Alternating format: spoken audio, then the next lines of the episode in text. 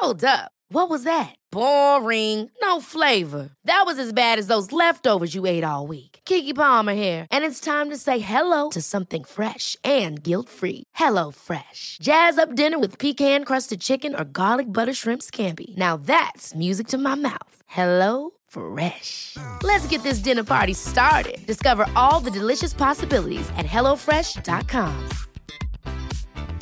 Hey, it's Ryan Reynolds, and I'm here with Keith, co star of my upcoming film, If, only in theaters, May 17th. Do you want to tell people the big news? All right, I'll do it. Sign up now and you'll get unlimited for $15 a month in six months of Paramount Plus Essential Plan on us. Mintmobile.com slash switch. Upfront payment of $45 equivalent to $15 per month. Unlimited over 40 gigabytes per month. Face lower speeds. Videos at 480p. Active Mint customers by 531.24 get six months of Paramount Plus Essential Plan. Auto renews after six months. Offer ends May 31st, 2024. Separate Paramount Plus registration required. Terms and conditions apply if rated PG. You should celebrate yourself every day. But some days you should celebrate with jewelry. Whether you want to commemorate an unforgettable moment or just bring some added sparkle to your collection, Blue Nile can offer you expert guidance and a wide assortment of jewelry of the highest quality at the best price. Go to BlueNile.com today and experience the ease and convenience of shopping Blue Nile, the original online jeweler since 1999. That's BlueNile.com. BlueNile.com.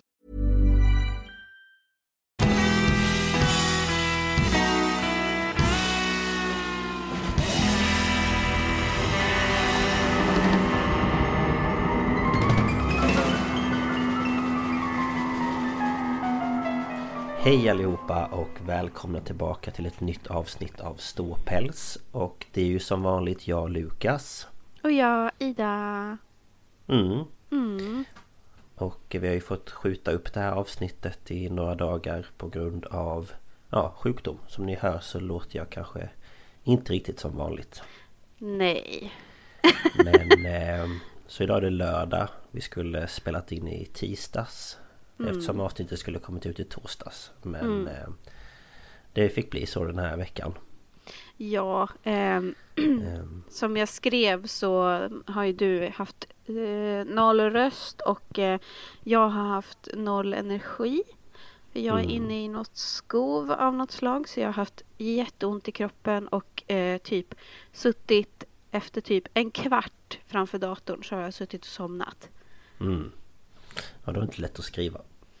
Nej, och kanske inte så kul att spela in heller för hjärnan är liksom inte med. Nej men precis. Nej, så att eh, det har varit lite, lite så. Men eh, nu hoppas jag på att eh, jag ska börja vara bättre. Jag tog ju test också i onsdags men det visade ingenting så att... Eh, ehm, ja, jag vet inte. Ehm, om- om det liksom kan eh, vara för tidigt eller ja, jag har ingen aning men... Nej men alltså jag tror ju liksom, du cyklade ju när det var spöregn och Mm, ehm, du jobbar ju med barn så att det är nog något sånt. mm. Det enda som var lite lustigt var ju att jag jobbade ju i fredags och sen var jag ju ledig lördag söndag såklart. Och sen i måndags så hade vi ju planeringsdag så vi träffades ju inte. Så var det ju på kvällen där jag började må dåligt. Mm. Och sen på tisdagen var vi ju inte heller på jobbet. Så det var ju liksom efter helgen där men det kan ju ta några dagar innan det bryter ut en förkylning. Ja, jag tänker du kanske blev smittad på fredagen liksom. Mm. Ja, det vet man ju inte. Nej. Men så, ja, nej jag har legat i, i sängen och, och sovit och eh, snorat och hostat och haft mig. Sånt där mysigt. Kroppen tar väl Ja. extra hårt på en förkylning nu för att alltså jag har ju inte varit förkyld sedan pandemin började. Nej, inte jag. Eller jo, någon miniförkylningsgrej men det här... Det var som jag skrev till dig igår att jag typ vaknade på morgonen av att jag typ badade runt i sängen av svett. Ja. Jag tror att det Eh. måste ju nästan ta kroppen hårdare när det har gått så långt för att Ja, den är inte van. nej men precis. Nej, men eh, ja vi får väl... eh, Min eh, förhoppning är ju att kunna jobba på måndag men jag får väl se Ja. vad som händer. Så är det. Ehm, ja, annars händer det väl inte så mycket. Jo, vi ska ju titta på... ehm, vi hade ju planerat att vi skulle träffas idag egentligen och kollat på... Eh, vad blir det för Mårds livepodd podd klockan tre. Ehm, Vi skulle dricka prosecco. prosecco. Ja, Men eh, ja, det sket Så- sig. ja, det sket sig. På alla möjliga Eh, vis tyvärr. höll jag på att säga. Ja, verkligen. Så det blev inget med det. Men vi får Nej. kolla ändå. Var för Men sig. det vi sa förra, förra avsnittet var ju att vi skulle prata om hur det var på Eurovision. För det har ju varit Mm. nu. Mm, Och just eh, ja. Tusse gick ju vidare. Eh, Mm. Som vi trodde. Eh, Mm. Och sen så vann ju Italien, vilket jag satt och sa. Jag sa Mm. Malta eller Italien. Mm. Ja, och precis. Italien tog ju hem det. Blev anklagade för att ha tagit kokain. Ehm, det var Ja. inte sant. Eh, det går rykten om att det är Frankrike som blev sura och spred det ryktet. Men jag vet inte. Mhm. Jaha, You ja, disappoint me France. ja verkligen. Ehm, nej men eh, och ehm, jag eh, tycker att eh, den låten som vann är eh, bra. Jag tycker om Mm. bandet. Ehm, Frontfiguren är ju fantastisk på alla möjliga han, sätt är, han är skitcool faktiskt. Ja, han är riktigt Ehm, cool. Det tycker jag ni ska Ehm, kolla upp. Ja, Måneskin eller Måneskin. Mån, Måneskin. Eh, Ja. Ehm, och jag, jag trodde ju på ehm, Italien, Schweiz eh, eller Malta eller kanske Frankrike. Det var liksom Mm. Man, man jag hade väl en svag förhoppning om Island där också. Dari Ja. Eh, Ja, verkligen. men eh, jag tror att de skadades av att de inte uppträdde live. Mm, För det var ju en i deras Ja. team som fick covid och de ville inte ställa upp om inte alla medlemmar var med så de spelade ju upp genrepet. Mm, Ja, och jag tror att det kan ha skadat dem lite. Ja, det tror jag också. Men sen blev jag lite, lite förvånad faktiskt att vi kom på 14 plats. Mm. Ehm, men ja, det är väl... Det skiljer sig så olika från år till år Men- vad folket vill ha liksom. Ja, men största skrällen är väl fortfarande UK zero points. Ja, gud ja, ja. Inga, Det- inga juryröster, inga teleröster. Nej, ingenting. Det What? Ju, ja, nej, det, det blev man väldigt förvånad över. För det tänkte man ju ändå att de skulle få någonting i varje fall. Ja, men någon... Ja, nej. Ja, nej. Ja, herregud. Ja. Nej, men så det blir väl eh, Roma 2022 då? Mm, det kan det nog bli ja. Jag Ehm. tvivlar på att de väljer en annan stad. Mm, ja, de kanske väljer Rom. Det jag skulle på nästan tro det. Ja, jo, de är ju från Rom vad jag förstått det Ja. som. Ja, men jag, det, Ehm. det, då, Italien har inte riktigt någon annan stor stad. Det ska ju vara Turin eller någonting då, men nej. Mm, vi får la Ja. se. vi får la se, men jag är nöjd. Ja, Mm. det var vårat Men- Eurovision eh, talk för i år. Det, det är ju liksom eh, som folk beter sig med hockey-VM eller fotbolls-VM. Det är Eurovision för oss. Alltså det är... Mm. Kan vi shit. bara prata om hur eh, awesome eh, Nicky var? Åh Med alla ja! hennes Om ni har eh, sett... Eh, klänningar och... om ni har sett Nicky Tutorials på Youtube. Nicky de Hager. Jag vet inte hur man säger hennes efternamn. Mm, nej, inte Eh, hon var ju... Det var tänkt att hon bara skulle vara online. Men hon vart ju Mm. en programledare. Och hon är ju... Alltså hon är ju bara... Hon äger ju.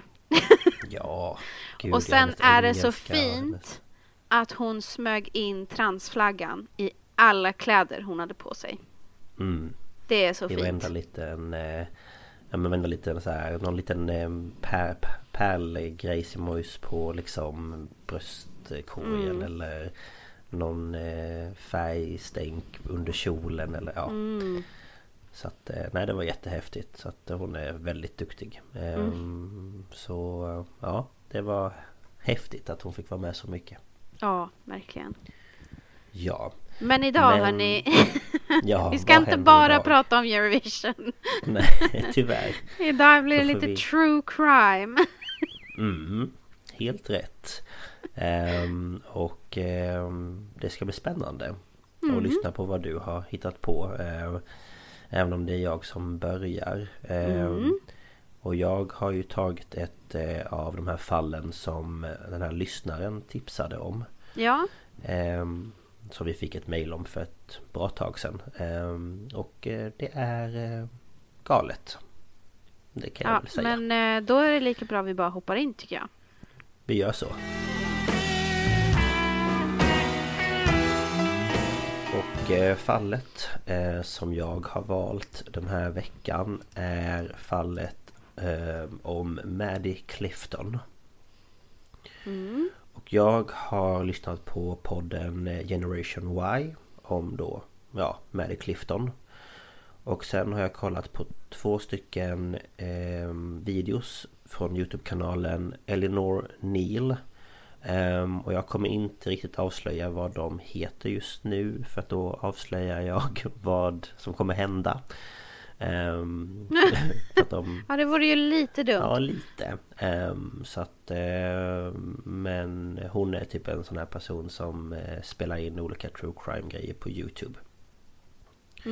Ehm, och sen har jag dubbelkollat lite på typ Wikipedia och sådär. Ehm, Alltså det här namnet är liksom ingenting som ringer någon klocka hos mig. Nej, det var det inte för mig heller. Så att eh, det här var någonting som eh, jag aldrig har hört om förut. Ehm, Nej. Så att, eh, ja, jag kör igång. Eh, Och vi befinner oss i Lakewood-området i södra delarna av Jacksonville i Florida.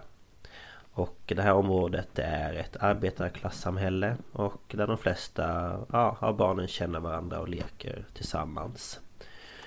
Eh, och någon gång under 80-talet så flyttar Steve och Sheila Clifton in i ett av husen i området. Och de hade då träffats i high school under 70-talet. Ehm, och de fick tillsammans två barn. Eh, Jessica som kallas för Jessie. Hon föddes år 1987. Och sen fick de Madeline som de kallar för Maddie år 1990. Och den här familjen de stod varandra väldigt nära. Och eh, Maddie hon eh, beskrivs av, eh, eller beskrivs av många som en väldigt väluppfostrad, artig eh, och glad, eh, alltså tomboy, alltså pojkflicka som man sa förr i tiden. Ehm, och hon eh, älskade att spela piano och hon tog även danslektioner. Ehm, hon var väldigt intresserad av olika sporter och tyckte om att spela fotboll, hockey och basket. Ehm, och eh, år 1996 eh, så flyttade Steve och Melissa Phillips eh, in i huset mittemot då familjen Clifton. Och både Steve och Melissa de arbetade som datatekniker. Ehm, och de kom från början från Pennsylvania. Ehm, och från ett tidigare förhållande så hade då Steve två eh, söner. Och de hette Dangel och Benji. Ehm, men år Det var ett speciellt förnamn det där. Ja, Benji. Jag tänker på... Um, heter inte han det? Eh, Joel och... Eller Benji Ma- Madden. Vad heter han? Från Good Charlotte. Alltså jag tänker bara på en hund. Min moster hade en hund som hette Benji. Jaha. Ja, ja, Benji.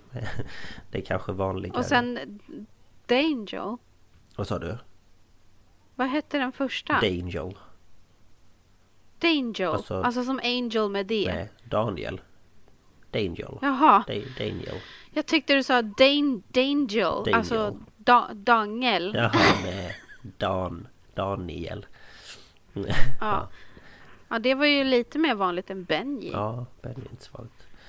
Ehm, kanske vanligare i, i USA. Ehm, Jag vet inte. Och eh, sen år 1984 så fick då eh, Steve och Melissa en son tillsammans. Som de då döpte till Joshua. Och den här Joshua han eh, kände sig väldigt hemma i området och ja, brukade vara ute och gå med familjens hund. Eh, och han lekte ibland med de andra barnen och de brukade bland annat spela baseball. Och det gick bra för honom i skolan och han hade aldrig fått liksom några rapporter om att han hade betett sig illa eller sådär. Och eh, han fick eh, ja, men bra betyg och så i skolan. Och eh, nu är vi framme på den 3 november 1998. Och ungefär klockan halv fem på kvällen så kommer Maddie hem från skolan. Eh, och när hon kommer hem så eh, övar hon piano ungefär en halvtimme. Och efter det så gick hon ut för att hon ville leka med några av barnen i området. Mm. Eh, ungefär två timmar senare eh, så var middagen klar och Maddies mamma Sheila Hon ropade då till både Maddie och Jessie att de skulle komma hem och äta.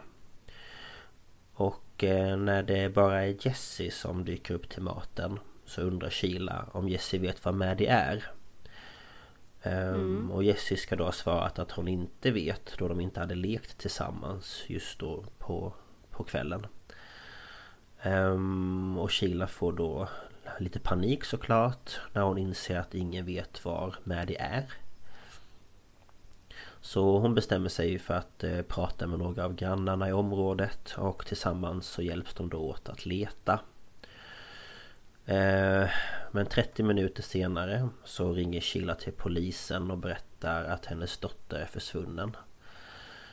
Mm. Eh, och Eh, ja, ett sökpådrag de, det sätts igång eh, väldigt snabbt. Eh, och både polisen då i Jacksonville samt brandkåren, delar av militären och FBI går med i sökandet.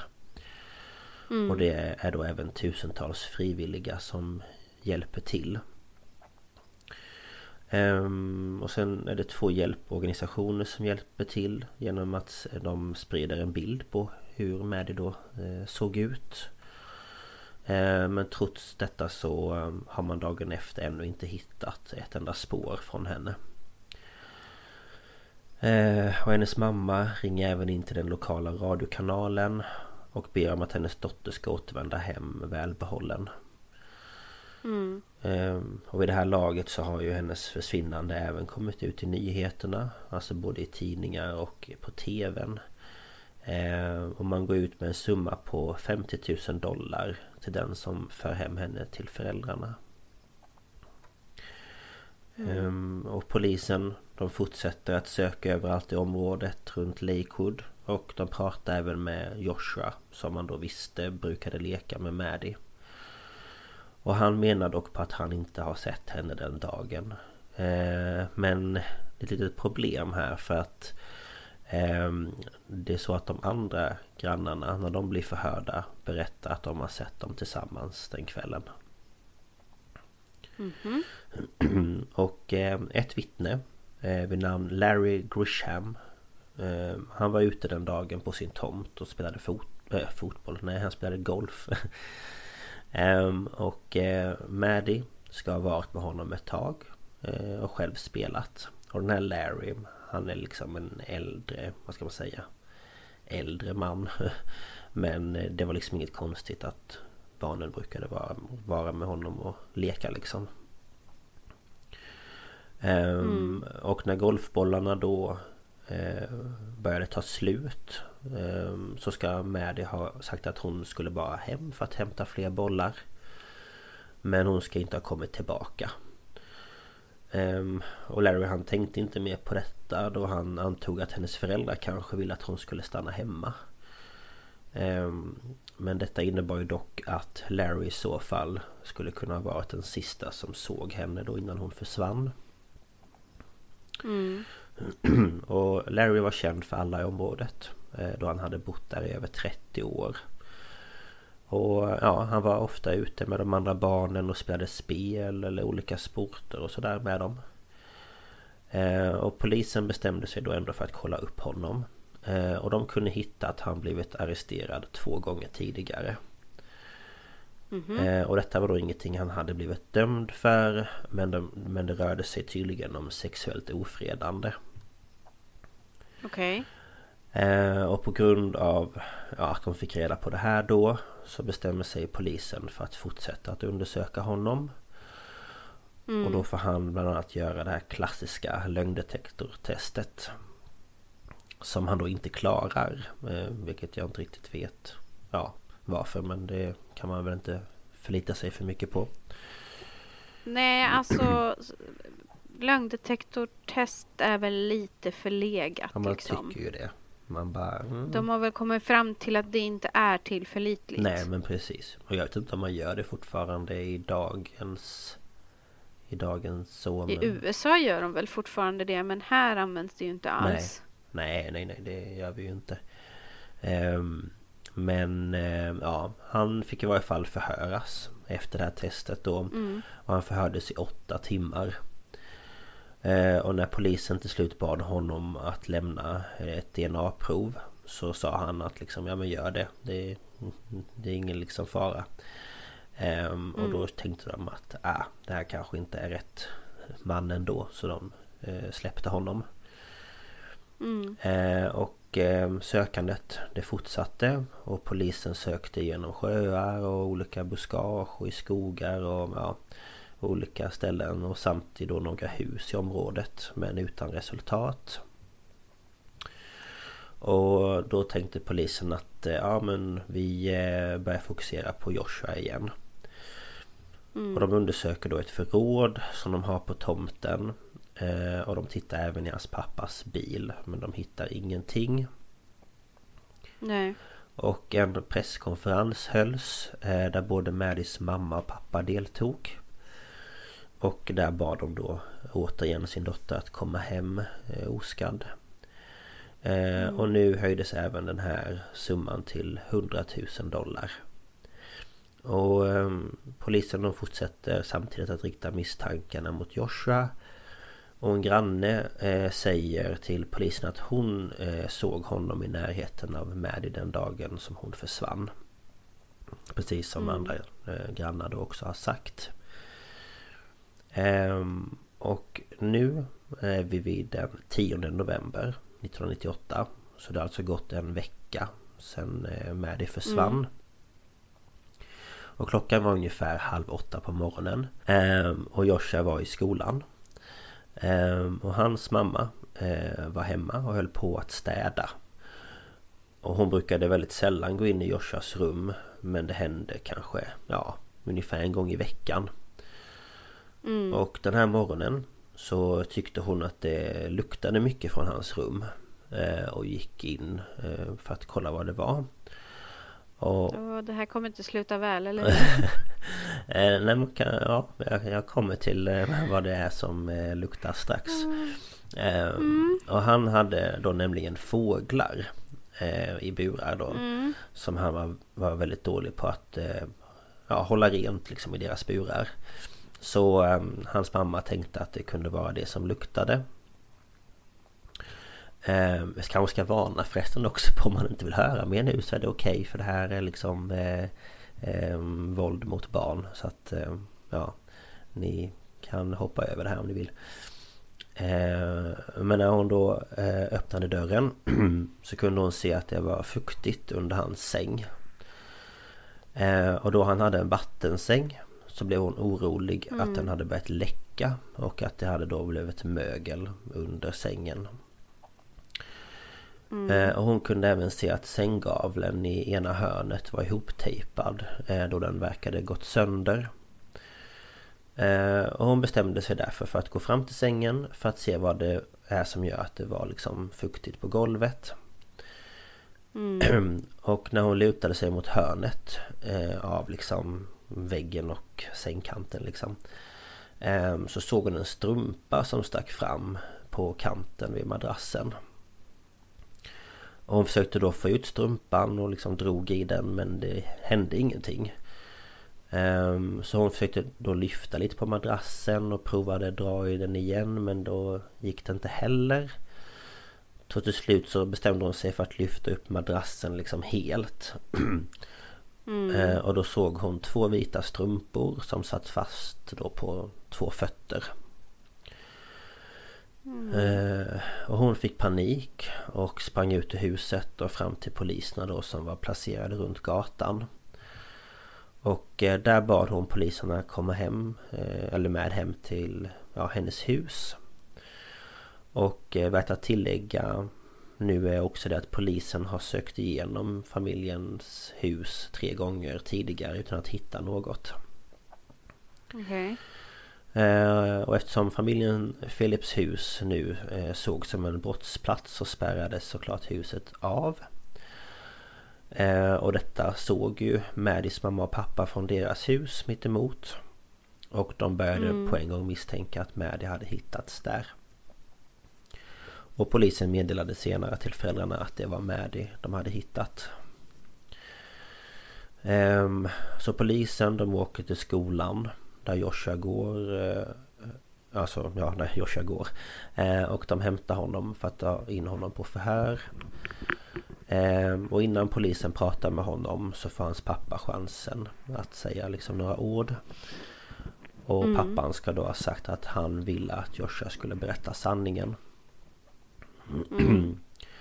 Och ehm, han berättar då i förhöret att eh, Maddie hade kommit hem till honom den dagen för att fråga om han ville leka med henne. Och han ska då ha sagt att han hade saker han behövde göra och att han inte kunde just då. Och han fortsätter berätta att hon inte slutade tjata på honom så till slut gav han upp och sa att han kunde leka i några minuter. Och Joshua berättade även för polisen att hans pappa var väldigt aggressiv av sig och hade varnat honom att han inte fick ta hem vänner när han inte var hemma. Mm. Och han fortsätter förhöret med att han råkade kasta en baseball eh, på hennes öga när de spelade ja, baseball. Och Maddie fick ju då såklart ont och satt sig på marken och eh, hade då börjat så här, ja, skrikgråta. Alltså, ja, Mm. Eh, och Joshua menar på att han fick panik när hon började skrika. Då han blev orolig att hans pappa skulle få reda på att han lekt med och gjort illa grannflickan när han inte var hemma. Mm. Och han ska därför ha bestämt sig för att släpa in Maddie till hans eh, sovrum. Och där inser han att hon blöder vid ögat och att hans pappa snart skulle komma hem. Och nu går det ut för ska jag säga dig. Mm -hmm. Ja, eh, och han tar därför baseballträet och slår henne i huvudet några gånger för att få henne att sluta skrika. Eh, och han märker snabbt att det inte hjälper och tar därför fram en eh, fickkniv. Som han hugger henne med mm. flera gånger i halsen. Och efter det så placerar han henne mellan madrassen och sänggaveln. Men förlåt, hur gammal var han då? 14. Alltså då är man ju gammal nog för att liksom fatta vad det är man gör. Ja, verkligen. Och jag kommer komma till eh, mer eh, liksom eh, saker kring honom senare. Um, och han berättar då vidare att Maddie fortsätter att göra ljud ifrån sig. Alltså hon jämrar ju sig för att hon har ju ont och alltså är väl rädd. Ja, han har ju bangat henne i skallen för fan. Ja, det... rädd för sitt liv liksom. Ja. Eh, men ja, han tar därför fram henne igen från sängen och bestämmer sig för att hugga henne flera gånger igen. Men den där... Det är ju fascinerande att hon klarar sig alltså... Ja, jag vet. Det är helt galet. För, till, ja, av de här eh, huggen och... Mm. Ja, men verkligen. Och den här gången så uh, hugger han henne i bröstkorgen för att han tänker att han ska få henne att sluta andas. Mm. Och efter han har gjort det så lägger han tillbaka henne på samma plats. Så det polisen har nu är alltså en 14-årig granne som har råkat skada en vän och fått panik och dödat henne då han var rädd för att hans pappa skulle göra honom illa. Mm. Ehm, och det polisen har svårt att förstå är att det har pågått en massiv sökinsats i en hel vecka. Och under den här tiden så har Joshua gömt Maddie under sin säng. Mm. Eh, och han, alltså Joshua då, ska även ha gått över till familjen Cliftons hus och velat hjälpa till att leta efter henne. Men det är väl ganska klassiskt att de gör så? Ja, att de är så här, men jag har inte gjort något. Så att eh, här kommer jag, räddaren i nöden.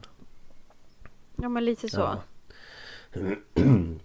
eh, och Joshua fick eh, fort efter gripandet en försvarsadvokat vid namn Richard Nichols. Och eh, Richard eh, valde att inte ansöka om strafflindring Även fast Joshua bara var 14 år gammal mm -hmm. Varför vet jag inte exakt men ja Han var väl kanske inte en så bra försvarsadvokat Nej men precis ja. Men Joshua han blev anhållen för mordet på Maddie. Och domaren i målet ansåg att han skulle sitta på en isolerad avdelning på ett ungdomsfängelse i väntan på rättegången. Mm. Och eh, åtalsjuryn i fallet ansåg att Joshua skulle dömas som en vuxen då de menade att handlingarna eh, var för allvarliga. Och mm. de tyckte också att han var en fara för allmänheten och att de behövde ta fallet på större allvar än vad man kanske i vanliga fall brukade göra med barn. Eh, och de ansåg även att han ska ha planerat attacken i förväg. Och mm. i eh, den här eh, rättegången, eller rättegången, i den här podden Generation Y så pratar de en hel del om just det här med att döma ett barn som är vuxen och sådär. Um, och de liksom, det är svårt att ställ, ta ställning till det. Men det de sa var ja. liksom att eh, ja, men tänk om de liksom har förhindrat att fler sådana här saker ska hända eller att de har stoppat kanske en framtida liksom våldtäktsman eller seriemördare eller vågar man då släppa ut en sån där person eller liksom hur ska man ta ställning till det hela? Att det är väldigt svårt. Mm. Ja. Eh, och det kan jag också hålla med om för jag menar visst han är 14 men hans handlingar är ju fruktansvärda. Om det nu var mm. planerat mm. liksom så är det ju ingen person man kanske vill ha ut det bland folk. Jag vet inte. Mm. Eh, men som jag tidigare sagt i varje fall så hittades ju Maddys kropp mellan madrassen och sänggavlen i hans rum. Och ja. det teknikerna eh, som kom då till platsen la märke till var att det fanns en mängd olika sådana här luftrengörare. Alltså sådana som luktar gott. Typ eh, Wunderbaums? Ja, alltså typ olika sådana där medel man kan spraya och ha sig. Mm. Och dessa... Gud jag inte kan prata just nu. Så. Dessa använde Joshua för att eh, han ville dölja doften. Och man tror att han tänkte mm. att han skulle komma undan med ja, det han hade gjort helt enkelt. Mm. Och de hittade även baseballträet eh, som han använde för att slå henne med bakom hans garderob. Eh, de hittade även kniven som han använt för att hugga henne med. Och det var en kniv av märket eh, Leatherman. Eh, och det är en form av ett sånt här multiverktyg. Typ en fickknivaktigt. Okay. Mm. Och den här kniven var blodig. Eh, de hittade även ett par blodstänkta skor eh, som då var hans samt blod på takfläkten. Så det liksom hade stängt blod upp i taket. Men fy! Ja. Ehm, och en liten mer problematisk sak var att när de hittade Maddie så var hennes kjol uppdragen och trosorna låg under henne. Och eh, det man också kunde se var att hennes ena hand höll tag om sänggaveln. Vilket tyder på att hon levde även efter den sista attacken. Mm. Och Maddies begravning ägde rum den 14 november 1998. Och det var ungefär 1400 personer som deltog. Mm. de som kom var inte bara familj och vänner utan alla de som letat efter henne och de som bodde i samma område. Mm. Och hon begravdes vid Oak Lawn kyrkogården i Jacksonville. Mm. Och Joshuas försvarsadvokat Han gjorde allt för att försöka hjälpa honom Genom att bland annat försöka dra tillbaka erkännandet Och han ville även att Joshua skulle få göra en psykologisk undersökning Och jag hittade inte någonstans om han fick göra det eller inte Nej. Men rättegången började i juli 1999 Och försvararen eh, menade som sagt på att eh, det var en olyckshändelse och att Joshua överreagerade då han var rädd för sin pappa. Och Joshua berättade att hans pappa var en alkoholist eh, vilket hans mamma också hade gått ut med i nyheterna och berättat. Och hon menade mm. på att han kunde bli väldigt arg och hon förstod att Joshua var rädd för honom. Eh, och trots då försvarets försök menade åklagaren att under obduktionen av Maddies kropp så hittade man inget som tydde på att hon träffats av något i området kring ögonen. De menade också att om hon började blöda utomhus Varför fanns det då inget blod någonstans förutom i hans rum? Eh, och det fanns inte heller några tecken på eh, Alltså på hennes kropp att hon blivit insläpad eh, Så som till exempel grus, sand, gräsfläckar eller liknande mm. Och under vittnesmålen då så berättade Maddies mamma att innan attacken hade hon sagt till båda sina döttrar att de inte fick leka med Joshua då han på ett olämpligt sätt börjat prata om sex eh, framför dem. Mm. Och det åklagaren menade på var att Maddie blivit lurad in i hans rum där attacken ska ha ägt rum. Mm. Och den 8 juli 1999 eh, så övervägde juryn och efter bara två timmar så kom domen. Och de menade på att Joshua skulle bli dömd till överlagt mord, alltså first degree murder. Mm. Och han dömdes slutligen till livstidsfängelse utan rätten till villkorlig frigivning. Och eh, mm. domaren sa i rätten att det stod mellan det och dödsstraff. Men att man inte kunde döma en 15-åring till det. Nej. Domaren menade dock på att han var tvungen att döma honom som vuxen på grund av det hemska som han gjort.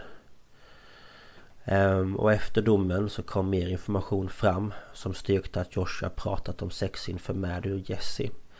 Det visade sig också att han varit inne på olika porrsidor. Och när utredarna gick igenom hans dator så kunde de hitta tusentals filer med pornografiskt innehåll. Och mm. han hade även tittat på några av de här både före och efter attacken på Maddie. Mm. Ehm, och sen ehm, den 26 juni 2000 så var Steve Phillips, alltså Joshuas pappa, på County Road eh, 367 och körde bil. Och det här var då i närheten av där Joshua sitter i fängelse. Mm. Eh, och han ska då ha tappat kontrollen över bilen. Och vid tillfället så hade han inget bälte. Han var tydligen en väldigt stor kar så att han... Ja, jag vet inte varför men... Ja. Eh, och han slungades därför ur bilen och dog på platsen. Eh, och ingen vet vad han gjorde där. Men vissa tror att han var uppgiven över att hans son satt i livstidsfängelse. Och helt enkelt mm. åkte en runda för att rensa tankarna. Mm. Och två år efter att Maddie blivit brutalt mördad så separerades hennes föräldrar. Eh, och mamman flyttade från huset och lämnade Jessie och hennes pappa kvar där. Eh, och mamman har berättat i intervjuer att Maddies död blev helt enkelt för mycket för de båda och de klarade inte att hålla ihop. Eh, och efter ett tag så flyttade även Jessies pappa ut ur huset och då bestämde sig Jessie för att köpa det. Så hon bor där än idag. Okay. Eh, och år 2017 så togs fallet upp i domstol igen. För att de ville ompröva fallet. Men Joshua dömdes mm. återigen till livstidsfängelse. Eh, men det enda undantaget är att man efter 25 år ska ta upp fallet på nytt och det är alltså 2023. Okej. Okay. Eh, och ja, tills dess vet man inte riktigt men han eh, sitter i varje fall inne. Mm. Ja, det var det. Ja, fy. Ja. Så... Jag tyckte det var, det var intressant det här just att han var 14 och det här eh, om man skulle döma honom som vuxen. Mm. För att i går, tror jag det var, mm. så var det en som la upp i eh, den här fangruppen på Facebook i Vad blir det för mm. mord? Eh, att det är en 14-åring som heter Aiden Fucci mm. som eh, också ska prövas som vuxen. Mm. Och att det finns de som vill att han ska dömas till dödsstraff. Mm. Ja men precis. För mord. Ja. Och det är intressant att han just var exakt lika gammal och det är samma... Mm. Jo jag kollade också på det eh. igår på eh, ja, den sidan på Facebook. Ja. Och ja det är ju alltså Det är ju så svårt att Alltså jag tänker mig det är så svårt att ta ställning till för, jag, för mig så Alltså dödsstraff tycker jag ju nej absolut inte när det kommer till ett barn. Det är, där går gränsen liksom. Nej. Livstid alltså Jag tänker istället varför inte ge de här rätt vård? Är man... Ja, rehabilitering. Ja, är man 14 år och man går med de här tankarna i huvudet att man vill mörda eller sexuellt att utnyttja eller eh, förstöra någons mm. liv. Då är det kanske det att okej, okay, du behöver hjälp. Du behöver liksom rehabilitering och vård och sen kanske vi kan släppa ut dig. Men det var det jag tänkte med den här killen också. Mm. Just det här med pappan och det att okej, okay, men då, okej, okay, men han har ju absolut mördat någon och han har varit medveten om vad han mm. har gjort.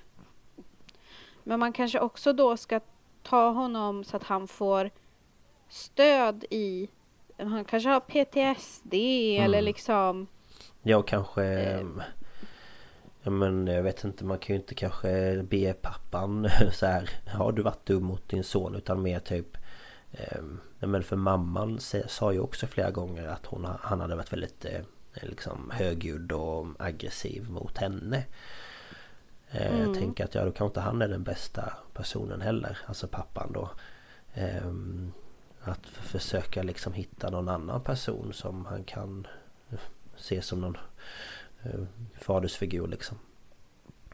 Mm. Men jag vet inte, men det är jättesvårt det här. Ehm, men det som också är lite problematiskt vad jag har förstått det som ehm, Det var som de också tog upp i den här podden att Joshua har ju liksom aldrig riktigt bett om ursäkt till den här familjen för att han vet att han har gjort fel.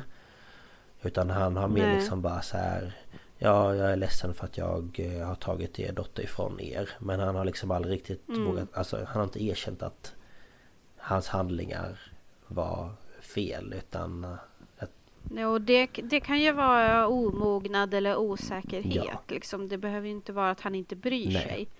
Men jag tror att han är väl 36 eller vad det var, något sånt där idag. Ja, och så har han liksom då vuxit upp i fängelse, eller hur ska ja, man säga?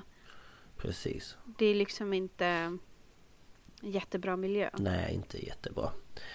Men eh, ja, det var mitt fall i varje fall. och... Eh, ja, det var ju sjukt men ändå intressant. Ja, jag fastnade för det för att jag tyckte att det var bara så galet. Mm. Men eh, ja, nu är jag intresserad av att höra vad du har att erbjuda. Ja, vi hoppar väl vidare. Mm.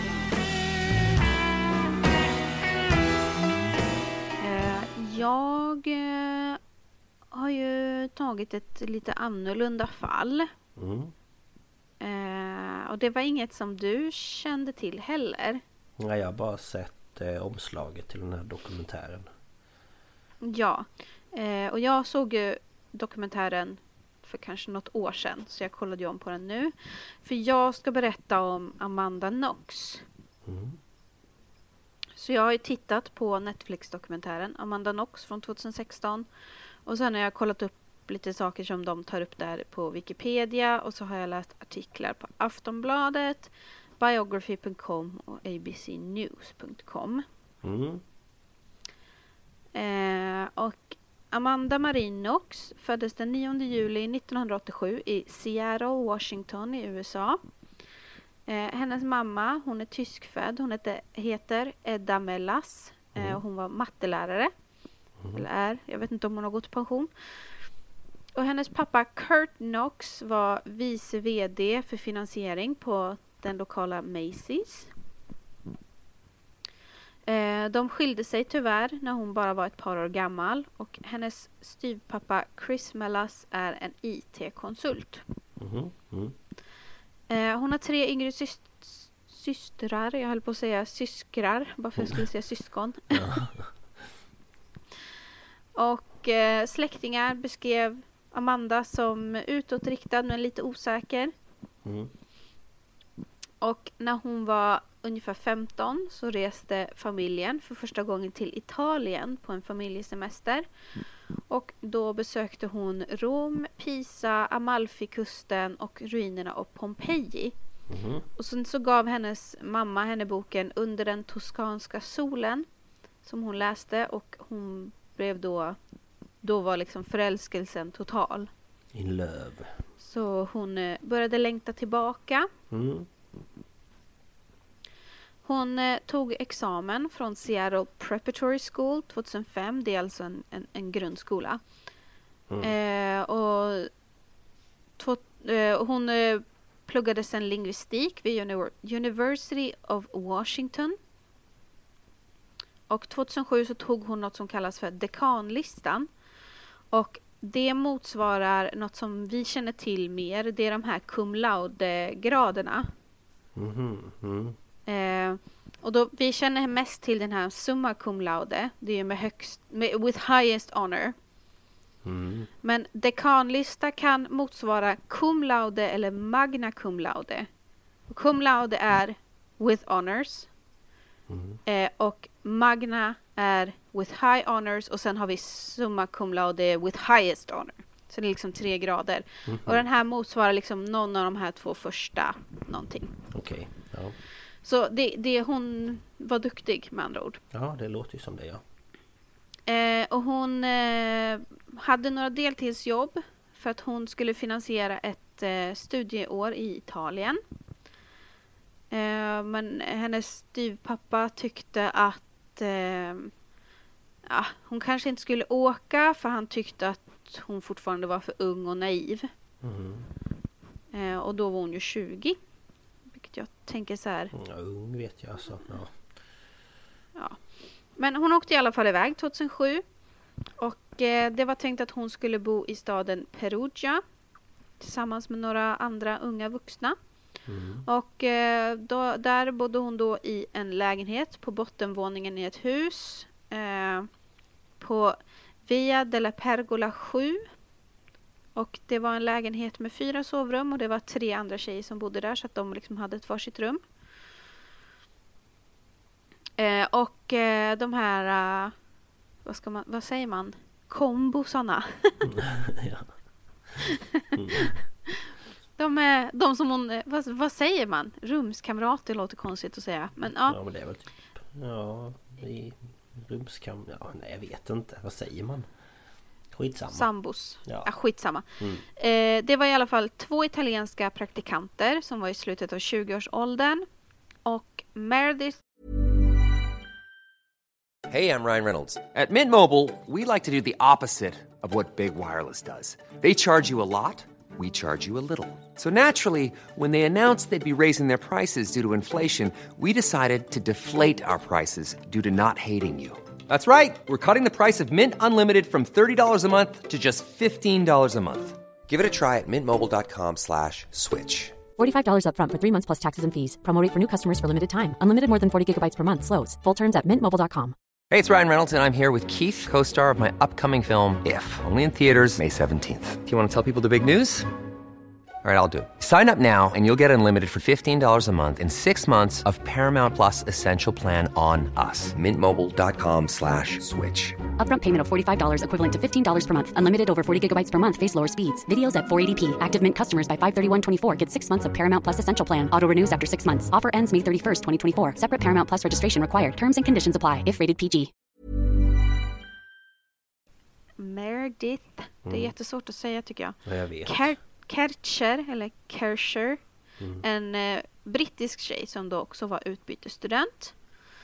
Eh, och de flyttade in den 10 respektive den 20 september 2007.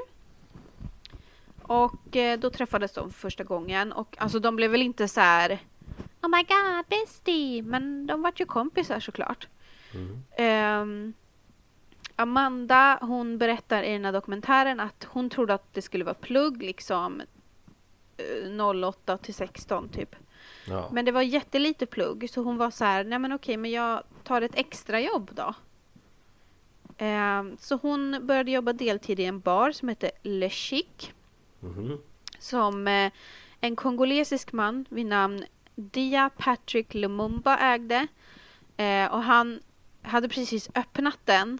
Och eh, han anställde henne för att han tänkte hon var ju en blond American girl och hon skulle locka dit kunder då. Såklart. Eh, men hon berättade senare då för sina rumskamrater att hon funderade på att sluta för han var lite dålig på att betala ut lön. Mm. Eh, men eh, Lumumba han bara, jo det gör jag visst det. Men, ja, Jaha, så det var okej. lite, Ja. lite bråkigt. Ja. Eh, huset där de bodde hade också en halvkällare och där bodde några unga italienska män som pluggade till jurister. Eh, och eh, Meredith och Amanda har varit lite kompisar med dem. Och en av dem som hette Giacomo Silenzi, han tillbringade en del tid med dem för att de delade intresse för musik. Mm. Eh, när man, Amanda kom hem efter jobbet vid två en natt i oktober så mötte hon Meredith, eh, hon, Meredith och Giacomo, en bekant till Giacomo och hans kompisar. Eh, han hette Rudi Gede, tror jag man säger. Mm. Och eh, han följde med dem och sen så satt de inne hos killarna och ja, umgicks och bla bla bla. Eh, men eh, vid 04.30 så sa Meredith att hon var trött och Amanda följde med henne. Eh, men han Gede var fortfarande kvar hos killarna. Mm. Hon minns också en andra kväll där han Gede hängde med. Men han blev aldrig liksom inbjuden till tjejerna utan han hakade bara på hem till killarna. Mhm. Ehm, han, var, han var väl den där som typ någon sa hej till en gång och sen så gick han aldrig. Den typen. ja. Eh, I början av oktober så åkte Amanda och Meredith tillsammans till Euro Chocolate-festivalen. Mm. Får jag följa med? Mm. Nam, nam, nam. Choklad. Och eh, den 20 oktober så berättade Meredith att hon blev tillsammans med eh, Giacomo. Mhm. Eh, för de hade varit ute en kväll och ja. Right on time. Eh, ja, lite så. Mm. Eh, och den 25 oktober så åkte tjejerna till en eh, konsert. Och där träffade Amanda Raffaele Solecito, eller Solecito. Oh. Och han var en 23-årig student. Han var eh, programvaruingenjör. Och ehm, hon började hänga med honom lite mer. Eh, bo- han bodde ungefär fem minuters promenad från Villa de la Pergola 7. Mm. Så eh, de blev väl en item. Mm. Nu kommer vi till själva crime-delen då. Mm. Le crime. Och här berättar då Amanda att i november så kommer hon hem efter att ha spenderat natten hos Raffaele. Mm. Och hon ser att ytterdörren var öppen. Och hon bara, jaha, okej. Men hon gick in och eh, ja, det var stökigt men allt såg ut som vanligt. Mm. Och ehm, ja, hon eh, såg väl sig omkring men såg ingenting som såg konstigt ut eller så. Nej. Eh, så hon gick in i badrummet och då såg hon att det var bloddroppar i handfatet. Men hon tänkte men det kan ju vara Meredith eller någon annan har blött näsblod eller ja, vad som helst. Mm. Ehm, så hon tänker att hon ska ta en dusch. Eh, och hon duschar och sen kliver hon ner på badrumsmattan. Och då ser hon större blodfläckar på den.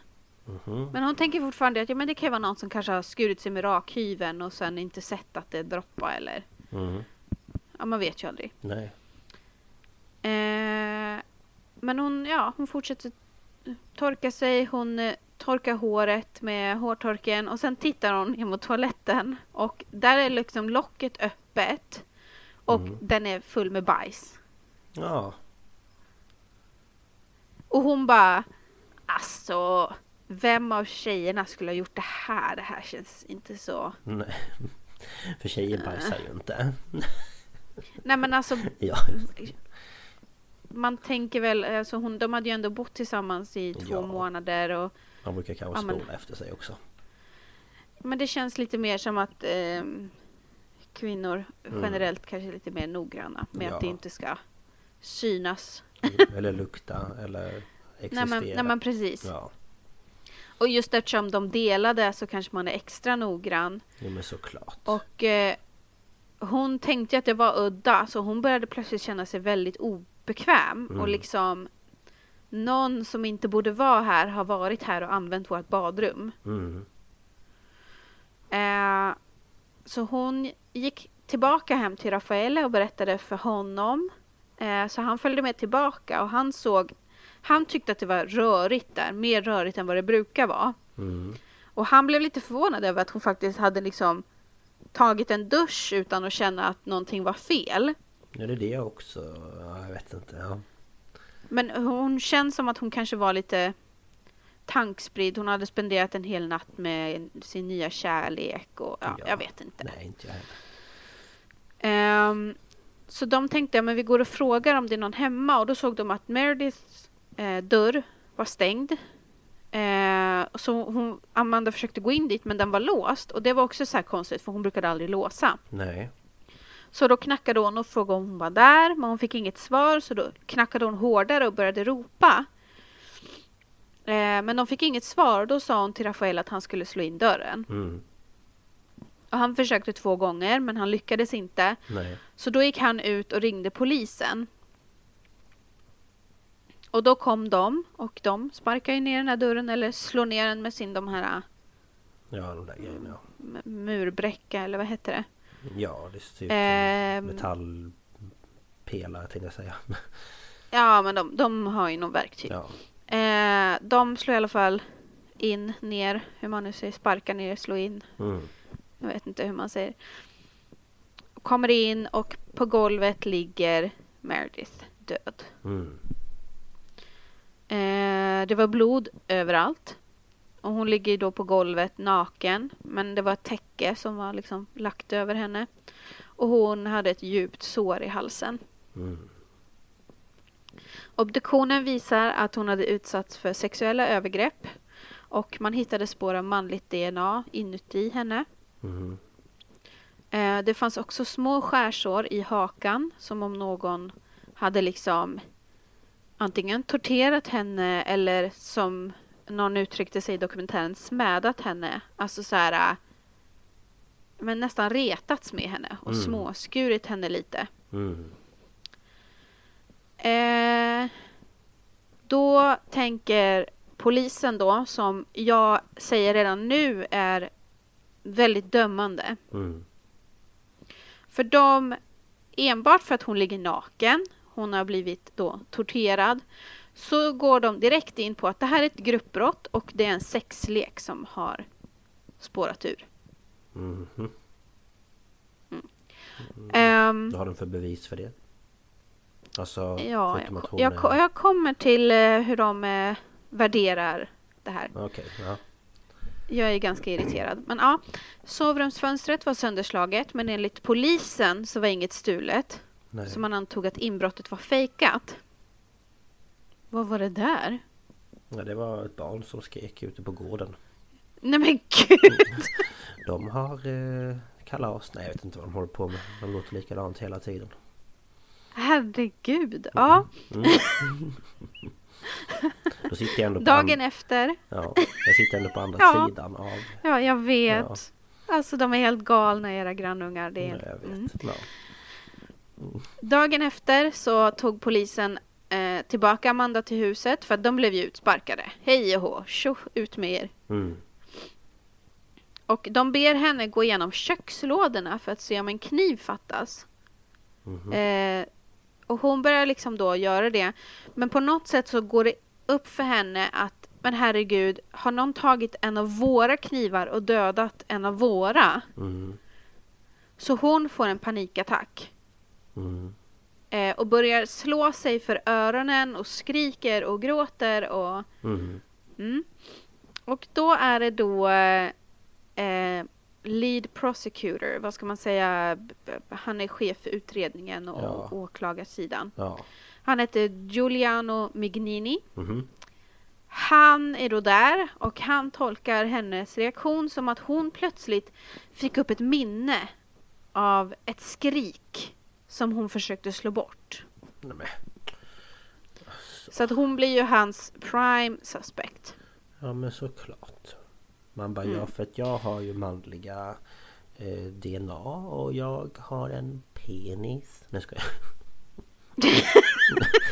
Nej men alltså.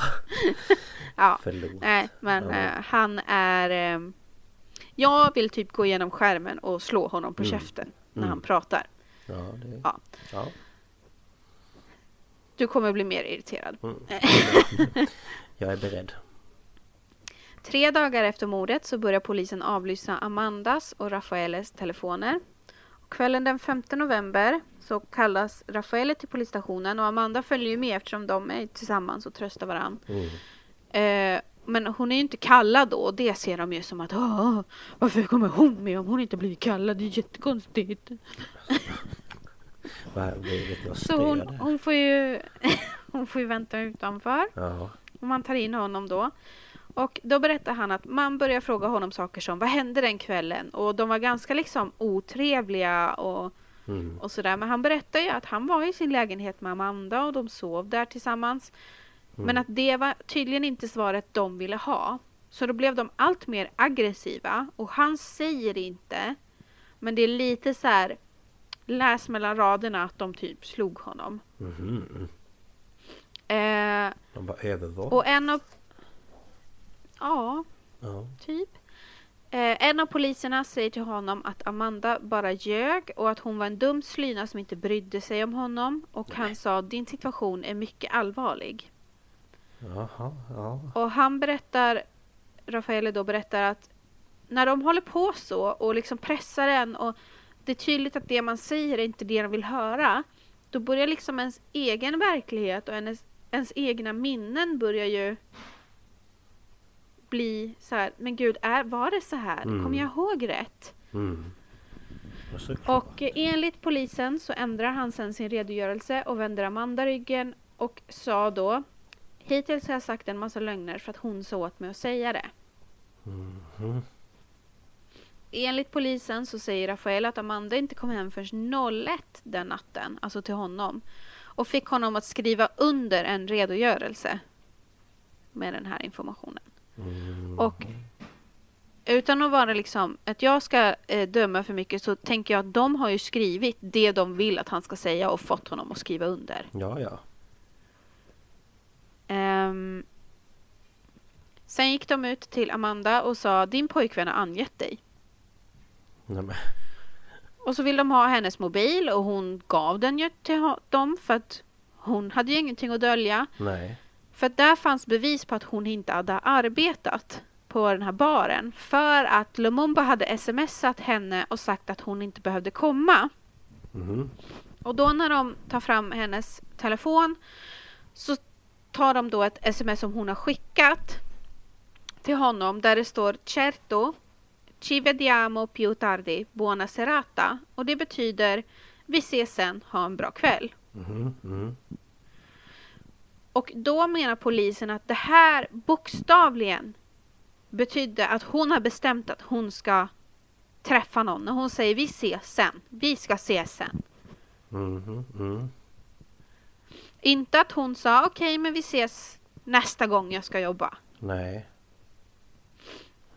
Mm, Ja. Och de menade att hon hade ett rörigt minne och hon borde samarbeta för att stå polisen, på polisens sida annars stod hon på mördarens sida. Mm. Och hon säger något i stil med jag vet inte vad, som, vad fan som pågår eller what the fuck is going on. Mm. Och då börjar en av poliserna skrika Fan! Det ordet fattar jag! Fan ta dig! För han tolkar det ju som att hon säger typ fuck you. Mhm. Men alltså. Så han, de tror ju alltså att hon sitter och säger fuck till dem. Mm. Ja, ja. Men det är ju deras problem. Och hon, hon pratar ju italienska men antagligen så när hon blir stressad då så säger hon saker på engelska. Ja, Och hon börjar då gråta. Mm. Och då gav en av poliserna henne då vad jag kallar för en raggarsmäll. Alltså en, en smäll i bakhuvudet. En sån här Mm. med handen du vet. Ja, så... så Och så skriker han Ja, och så skriker han minns. Och så slog han henne igen och så sa han minns och något i stil med få ordning på dina tankar. Men alltså. Det hjälper Och ju då du bryter ju hon mig. ihop. Oh ja. Mm. Hon bryter ihop och hon börjar få upp bilder i huvudet av gatan utanför Rafaeles lägenhet, hennes öppna ytterdörr och Lumumba i sin bruna lä- läderjacka och ett skrik som hon då tänker är Meredith. Mhm. Och hon börjar då tänka att okej, det här är något minne som jag har tryckt undan. Så hon berättar det här och hon säger att hon tolkar det som att Lumumba dödade Meredith. Mhm. Och hon skriver då under en redogörelse där det här står. Så den här Mignini han eh, arresterar Rafael, Amanda och Lumumba. Och eh, sen håller polisen en presskonferens där man bara Alltså det känns så skönt att vi har gripit mördarna i det här fallet för det känns så viktigt. Eh, alltså allmänheten har ju velat att vi ska lösa det här så fort som möjligt. Mhm. Man bara men va? Ja. Och de är ju så jävla stolta i den här stan också för att det här courthouset domstolshuset är ju byggt 1308 och det är typ det äldsta i Italien. Mhm. Och att man då liksom då är bäst av alla typ. Jaha. Man bara, why? Jag vet inte. Bara för att det är I äldst? media. Ja, nej men alltså du. Mm. Ja, Ja. ja. Det är ju som eh, en advokat som eh, är med. Han, de blir ju ganska granskade i amerikanska media, alltså rättssystemet. Mm. Eftersom det är en amerikan som är åtalad och så. Eh, och att de kritiserar tekniker där de har. Och han bara Alltså jag, jag, jag gillar verkligen inte när amerikanerna kritiserar oss. Alltså den här byggnaden byggdes 1308. Det är den äldsta byggnaden som har med rättssystemet i Italien att göra. Här höll vi på med sånt och i USA ritade man bisonoxar i grottväggar. Nej men alltså, va? Alltså de ser ner på, it- Ja. på amerikanerna så mycket. Alltså. Så dumt. Men mm, i media då så målas Amanda upp som en komplett galning. Mm. För att en bild från MySpace där hon poserar med ett maskingevär sprids och rykten om hennes sexuella aptit sprids också. Mm. Raffaele blev också granskad under lupp för han samlade ju på knivar och det var ju oj oj oj oj, oj, vad galet det var. Och en butiksägare i Perugia berättar att Rafael och Amanda skrattat och diskuterat hur hett sex de skulle ha på kvällen dagen efter Merediths död medan de köpte underkläder till Amanda. Mhm. Amanda målades upp som en femme fatale, en dominatrix eller en hondjävul som satt klorna i en stackars oskyldig Rafaele. Ja, vad de drömmer. Till slut så, för att de försökte hitta på alla möjliga smeknamn till henne då i media, men sen så dök ett, ett användarnamn som hon hade använt på nätet upp Mhm. och det var Foxy Noxy. Mhm. Och det här blev ju då the shit. Och så har du Opsi. Foxy Noxy. Jaha, jaha, okej. Alltså Foxy som Ja, du vet, man Ja. säger en Foxy Lady. Ja, ja. Och sen Noxy är ju Nox med Y. Ja, precis. Ja. Och de bara, oh, nej men nu, nu jäklar har vi henne. Ja, Men alltså, hon är liksom 20 år, eller bara hon är en dominatrix, hon har knullat med alla, hon, eh, hon eh, tar honom och hon bara hon lurar honom med sin kropp. Man bara, men skärp er! Nej, det, Skärp er! det är ju snarare de som säkert sitter där och tycker hon är skitsnygg. Men det är så här, lägg av! Ja, alltså. Kommer något bättre känner jag. Ja, nej. Eh, tre veckor efter gripandet så kunde den här Patrick Lumumba lägga fram ett alibi så han släpps. Mm. Och Mignini menar då bara att Amanda anklagade Lumumba för att avleda utredningen från sig själv. Mm. Han håller förhör med Amanda och frågar varför hon pekade ut Lumumba och hon svarar varför? För jag var pressad. Jag var rädd. Det var efter flera timmar, mitt i natten. Jag var oskyldig, men de påstod att jag var skyldig. Mm. Och så sa hon också att hon hade sagt det för att polisen hade sagt så här, du träffade honom, du träffade honom, du träffade honom, du träffade honom. Mm. Eh, och hon svarade nej, nej, nej, nej, nej. Mm. Men i och med att det inte var det de ville höra så alltså, till slut säger man ju vad som helst för att, bara för att det ska ta slut. Ja, såklart. Eh, I fängelse, för att där sätts de i fängelse och inte i häkte. Mm. Eh, så... Oj, ursäkta mig. Jag hörde inte vad du gjorde ens. Eh, jag fick en bubbla i halsen. Jaha. Eh, I fängelse då så gör man en medicinsk undersökning av Amanda. Det är, antar jag är någon slags rutin. Och de tar blodprover och grejer. Och då säger de till henne att hon är HIV-positiv. Jaha. Och hon bearbetar det här genom att börja skriva dagbok. Alltså hon hade skrivit dagbok innan. Mm. Eh, och i den här dagboken så gör hon en lista på alla hon legat med och hon liksom skriver okej honom skyddade jag mig med, honom skyddade jag mig med, honom minns jag inte, honom gjorde jag inte det med. Mm. Och hon har alltså som en 20-åring haft sju eh, sexuella partners. Mm. Eh, och hon då skriver det i den här, hon skriver med namn och allting. Mm. Och någon läcker den här dagboken till media. Nämen. Så att hennes lista med sex partners syns ju i tidningen. Jaha. Och hon målas ju ännu mer upp som en eh, lös kvinna. Men alltså. För att hon hade ju legat med sju personer. Ja, för att killar kan ligga med hundra och de bara Åh, kingen, Åh, kom igen. Ja, men li- lite så. Ja. Lite så. Eh, hon fick sen veta att hon inte alls var HIV-positiv. Nähä. Utan det här var ett sätt för åklagarsidan att skrämma upp henne. Ja, deras strategi för att hon skulle kanske... Ge sig liksom. Ja, precis. Så jävla fittigt, förlåt men... Ja. För hon skrev i sin dagbok att hon hade ju drömt om den här kärnfamiljen och nu skulle det aldrig kunna hända och... Nej men såklart. Usch. Eh, under tiden så försöker man hitta mordvapnet för det är fortfarande inte hittat. Nej. Så då börjar man eh, söka igenom Rafaeles hem. Och i köket hittar man knivar. Nej. Har? Skräll! Har du det i ditt kök? Va? Han har knivar i sitt Då kök! kom- Vilken sjuk jävel! Då- Fy fan! Då kommer du, du, nu kommer du gå och mörda någon Ida. Du har knivar i ditt kök. Det går inte. Ja, oh ja de, bara, de hänger ju så alla ser Ja. dem. Jag kan ju bara ta någon och hugga. Välja en av de bästa. Du bara plockar en och sen är det kött.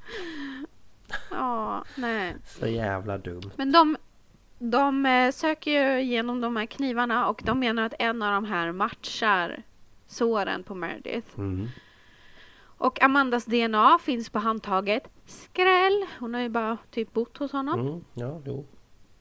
Och de menar att Merediths... Merediths... Åh, vad svårt det är att säga. Hennes namnet. DNA ska finnas på knivspetsen. Jaha. Eh, Eh, en tid in i utredningen så säger man också att man hittar Rafaeles DNA på Merediths bh-spänne. men alltså vad är det för slags DNA de pratar om? Jag menar du kan väl ta i någons bh? Du kan ta på skaftet av en kniv? Ja, men jag kommer till det. Okej. Eh, men polisen de är helt säkra på att det här är ju ett gruppmord så de tror att det är tre personer. Mm. Eh, och man fann ju manligt DNA i Meredith och fingeravtryck i rummet som inte tillhörde Rafaele. Mm. Eh, och då kollar man ju på en person och det är den här Gede. Mm. Rudi Herman Gede. Mm. Han var känd hos polisen sedan tidigare för att han var en avid eh, burglar. Ja. Han eh, gillade att eh, gå in i hus som inte var hans. Nej men det är ju trevligt. Man vet ju inte vad som finns där liksom. Nej men precis. Eh, och man har ett jag vet inte om det var telefonsamtal eller Skype-samtal men jag fick bara höra ljudet i alla fall. Mm. Eh, med en polisinformant som pratar med honom. Mhm. Och han berättar att han har träffat Meredith kvällen innan hon mördades. Och att de liksom då strulade och var på väg att ha sex. Mm. Men ingen av dem hade skydd. Och då gick han in i badrummet och hör, när han var där inne så hörde han ett skrik så han sprang tillbaka in i sovrummet och såg en kille. Men det var för mörkt för att se ett ansikte och den här mannen sprang ut genom ytterdörren. Och då såg han Meredith och hon var skuren i halsen och hon klängde sig fast vid honom. Och han blev då täckt i blod och väldigt rädd. Eh, och i samtalet sa han då citat Fan vad rädd jag är, jag tar livet av mig. Mhm. Alltså som då hans reaktion efter, för han lämnade ju henne. Mm. Ja okej, ja. Och efter det här samtalet så skickar han ett meddelande där det står en sak till. Amanda hade inget mer att göra. Hon var inte där. Okej. Han grips ju, Ja. men han hävdar att han inte mördade Meredith. Eh, men under, för här är det då, att hans advokat, det är han som ser ner på amerikanerna så mycket. För att han vill inte att Rudy ska gå i rättegång tillsammans med Amanda och Rafael. Han vill ha en separat rättegång. Så han skyndar på det här inåt, så inåt helvete. Så han blir liksom åtalad själv. Mm. Och det som är så konstigt här då är att under rättegången så har han plötsligt ändrat sin historia. Mhm. Och då säger han att han tittade ut genom det trasiga sovrumsfönstret och där ser han Amanda som går därifrån. Mm. Det, Men i slutändan så döms han skyldig och fick 30 års fängelse men efter en överklagan så sänktes straffet till 16 år. Okej. Men det är fortfarande det här att nu har han ändrat sin historia. Ja men precis. Men jag tänker så han menade på att det var hon som hade gjort någonting och sen gått därifrån. Ja, Ja okej. men det är intressant att han säger det efter han har suttit anhållen. Ja jo men precis. Det är oftast då man ändrar om man talar osanning. Nu kommer vi till ett långt citat där eh, vi får försöka att inte få aggressionsutbrott. Mm. För här sitter då Giulio Mignini i den här dokumentären och säger citat. Amanda var en flicka som var väldigt lössläppt. Hon tog hem pojkar. När man hör Mer- Merediths vänner, om man kan tänka sig en flicka som var så olik Amanda på alla sätt, så var det Meredith. Vad finner Meredith den kvällen? Hon ser plötsligt Amanda, vilket är okej. Men Solecito eller Solecito och Rudy också. Hon tänker, vad är det här? Meredith tycker att det gick för långt. Hon måste ha skällt ut Amanda för hennes dåliga moral. Amanda måste ha känt sig förödmjukad, irriterad. Varför dömer du min moral? Jag ska visa dig hur det går. Hon är en väldigt stolt flicka. Först en sammanstötning och sen en skur av attacker. Jag är säker på att Solecito och Rudi försöker vara Amanda till lags på alla sätt den natten. Njutning till varje pris. Så är det vid de flesta brott. Slutcitat. Men alltså va? Sen så ser du vad han har hittat på för historia. Det finns alltså inga bevis som stödjer hans Nej. historia utan han har bara bestämt sig för att Amanda, hon har dålig moral. Ja, ja. Hon har sex med folk. Hon har dålig moral. Meredith är en fin flicka. Mhm. Hon dömer Amanda. Amanda blir sur och hennes pojkvänner mördar Meredith. Och hur vet hon- han att Meredith är en fin flicka? Alltså vad har han för belägg för det? För att vännerna säger det. Ja men alltså... Och antagligen för att hon inte hade någon italiensk påkvän. Mm, Fast hon hade ju det, för hon hade ju Giacomo. Men det har väl inte kommit fram riktigt. Nej just ja. Ja man bara fast hon håller ju också på med, killar. Alltså... Ah. Ja. Och han dömer ju Amanda väldigt mycket för att då när de ringde polisen och polisen kom Mm. Då står hon och Raffaele utanför huset och Raffaele står och kramar henne och pussar på henne och, Mm. och så.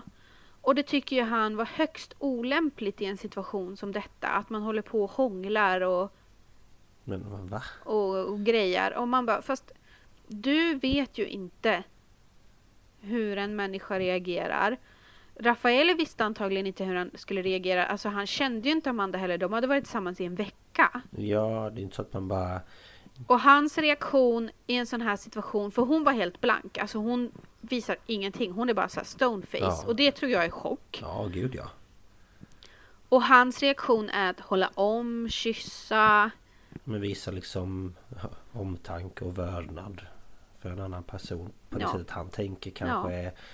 Passande eller lämpligt eller... Ja, nej. Men eh, nu, du hör ju då vad det här är för någon slags Mm, jo, man. jo. Och så här, Amanda var en flicka som var väldigt lössläppt. Hon tog hem pojkar. Nej men stopp. Hon har varit tillsammans med en italienare. Mm, En. mm. Det är inte så att det har varit liksom 15 stycken på en vecka. Nej. Nej, nej. Han är väldigt konstig syn på detta tycker jag. Ja. Eh, två år efter mordet så kommer då domen. Det här är citat från när eh, domaren läser upp det här. Mm. I enlighet med paragraferna 533 och 535 i brottsbalken förklarar vi Nox, Amanda Marie och Solecito Raffaele skyldiga till brotten de åtalas för. Domen är 26 års fängelse för Nox och 25 års fängelse för Solecito. Slutcitat. Mm. Jag måste bara också säga att eh, italienska media, de kan ju inte säga Nox. Nej. Utan de säger Canox. För det är ju det är ett, det är ett tyst K. Ja, Canox. Canox. Eh. Jag tyckte bara ja, det var en liten rolig grej. Men alltså... Jaha, så de fick 26 och 25 års fängelse? Ja.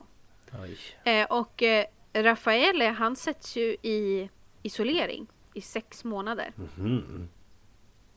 Så han mår ju jättedåligt. Ja men såklart. Och han är ju fortfarande stört förälskad i Amanda och vill skicka blommor när hon fyller år ja. till henne i fängelse. Men i och med att hon tror att han har kastat henne under bussen och allt det här så hon, hon är ju inte kär i honom längre. Nej. Eh, så att båda de mår ju ganska dåligt. Ja, jo det förstår ju jag det ja. Men ett år efter domen så beviljas en ny rättegång mm. för att då har man överklagat. Och då ger appellationsdomstolen tillstånd till en oberoende granskning av de här DNA-bevisen. Mm. Och då är det en som heter Dr. Stefano Conti. Och han är då en helt oberoende forensisk expert. Och han granskar videofilmerna som rättsteknikerna tagit vid brottsplatsen. Mm. Och han ser att här var man inte noggranna. Det var för det första mycket kaos. Folk kom och gick utan skyddskläder, bland annat Mignini. Han kom in där med sin pipa. Nämen.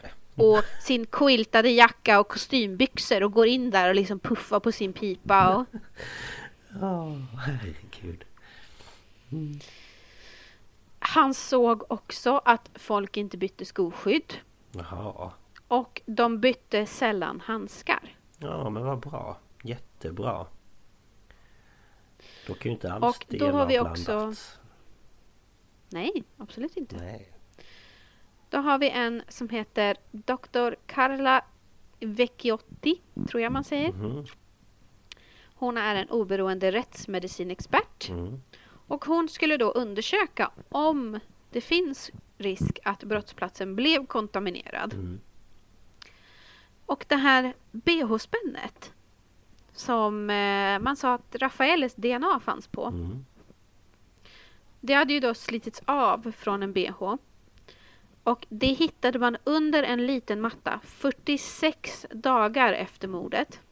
Mm. Då kan alltså människor som inte har bytt skoskydd eller handskar mm. som har varit i andra rum tagit med sig DNA.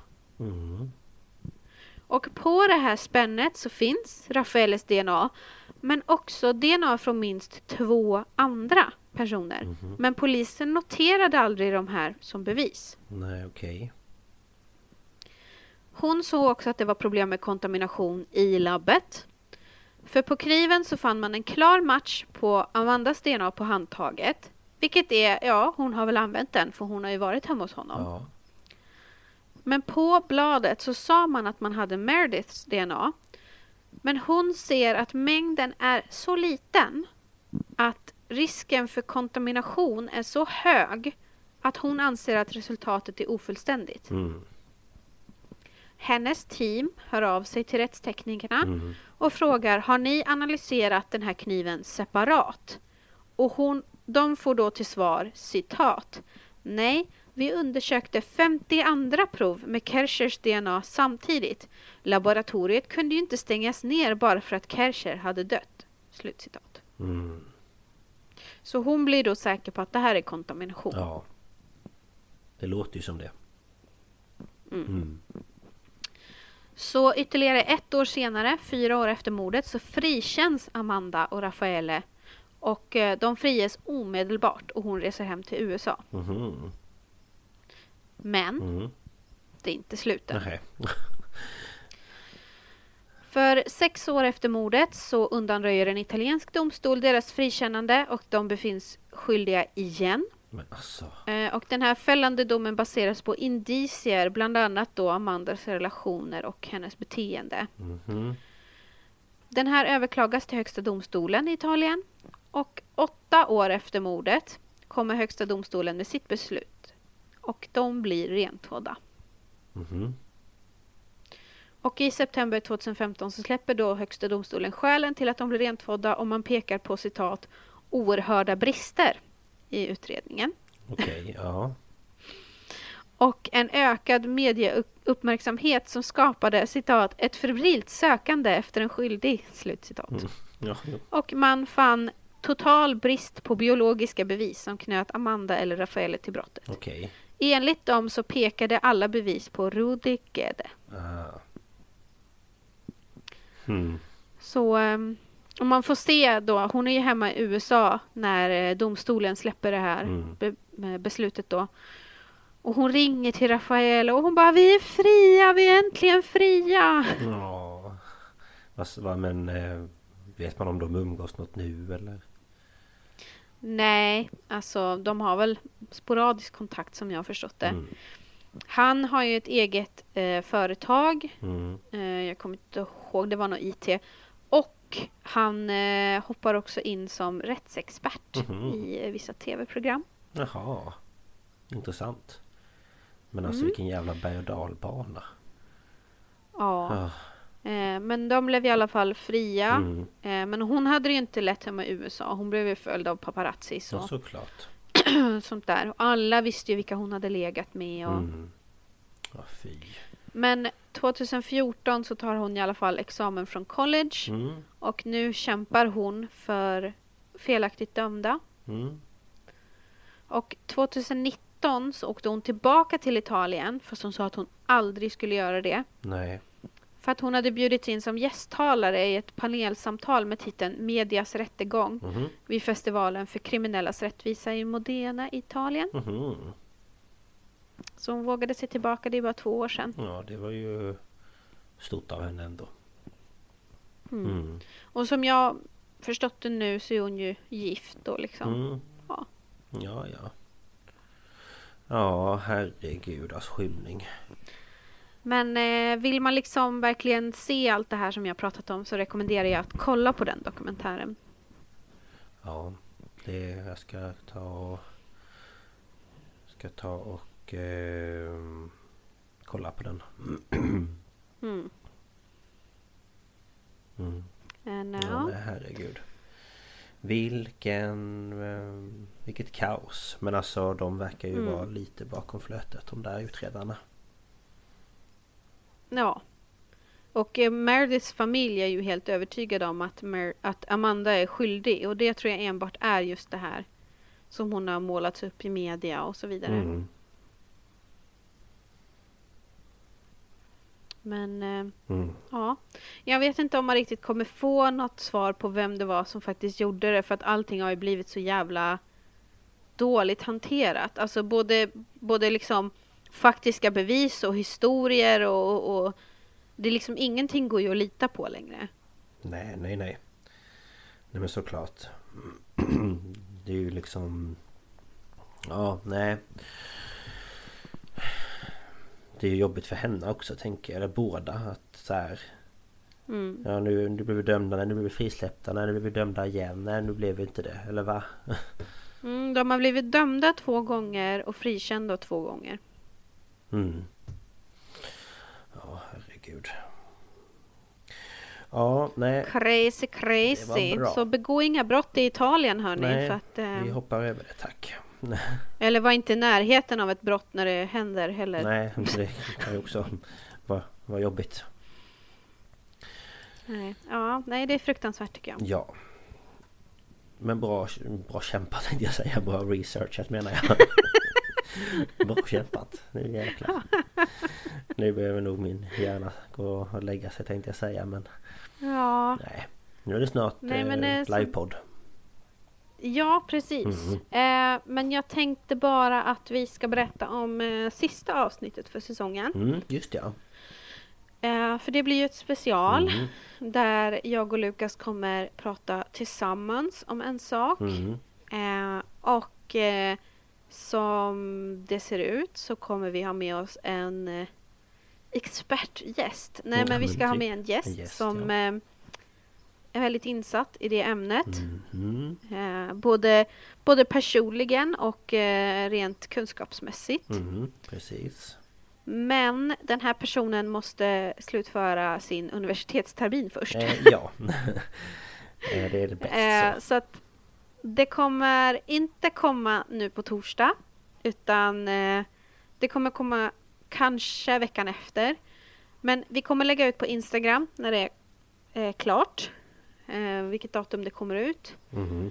Så att eh, håll utkik där för att ni vill inte missa. Jag vet inte, ska vi säga vad det ska handla om eller ska vi hålla på det?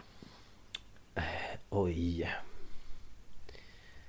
Jag vet inte. Ska vi ge en liten... ehm, en liten eh, hint kanske? På något Ja. sätt. Gör det då. Jaha. Ehm, eh, vi kan väl säga no, en, några eh, rader av händelser som har inträffat inte långt ifrån oss. Mm. Kan vi väl kanske säga. Väldigt uppmärksammat lokalt för oss. Mm. Precis. Eh, Som har varit väldigt stort i media. ja. Eh, vi har väl nämnt tidigare att det är eh, sektrelaterat om man säger så. Mm. Det är det. Har ni inte listat ut det nu så får ni helt enkelt lyssna då. Eh, har ni listat ut det så hoppas jag ni är taggade. Mm. För som sagt, vi har en, en gäst som eh, vet både det ena och det andra. Mm. Eh, och vi är väldigt exalterade för detta. Mm. Ja verkligen. Det ska bli väldigt spännande.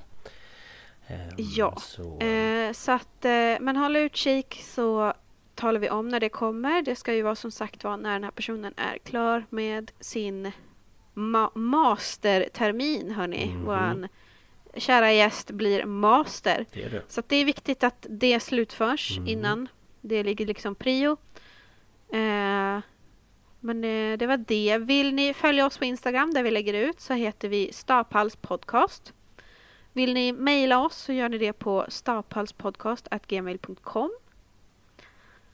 Mm. Eh, vi ska ju planera nästa termin höll jag på att säga. Nästa, Nästa säsong. Jag. Så att eh, skicka bomba nu med önskemål, tips, vad som helst. Mhm. Eh, det är nu det behövs. Det, Eh, gör det nu under sommaren. Ehm, Ja, det låter eh, så väldigt bra. Ja. Mm, mm. Eh, men det var allt för idag hörni. Ja. Jag hoppas att ni tyckte det var intressant och att ni är taggade på säsongsavslutningen. Mhm. För det är vi. Det är vi i varje fall. Eh, ja. ja. men eh, håll er friska nu. Gör inte som Lukas. Nej, jag är inte som mig och blir sjuk. Det är, väldigt onödigt. ja. Men eh, Ha det ja, gött. ha det gött. Så hörs vi.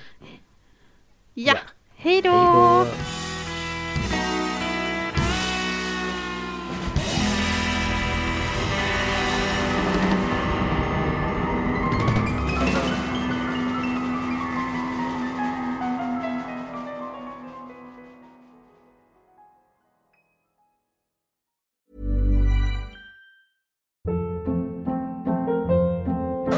Hold up. What was that? Boring. No flavor. That was as bad as those leftovers you ate all week. Kiki Palmer here, and it's time to say hello to something fresh and guilt-free. Hello Fresh. Jazz up dinner with pecan-crusted chicken or garlic butter shrimp scampi. Now that's music to my mouth. Hello Fresh. Let's get this dinner party started. Discover all the delicious possibilities at hellofresh.com.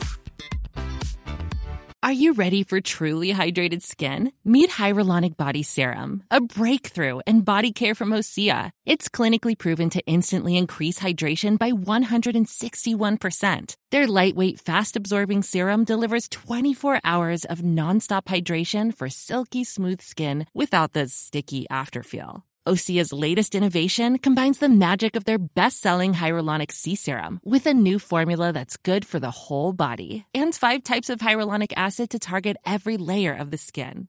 Osea is a women founded, women led brand that's been crafting seaweed powered products for nearly 30 years. The best part? Everything Osea makes is clean, vegan, cruelty free, and climate neutral certified, so you never have to choose between your values and your best skin. Treat your skin to clean vegan skincare from Osea. Get 10% off your first order site wide with code SUMMER at OseaMalibu.com. That's O S E A Malibu.com code SUMMER.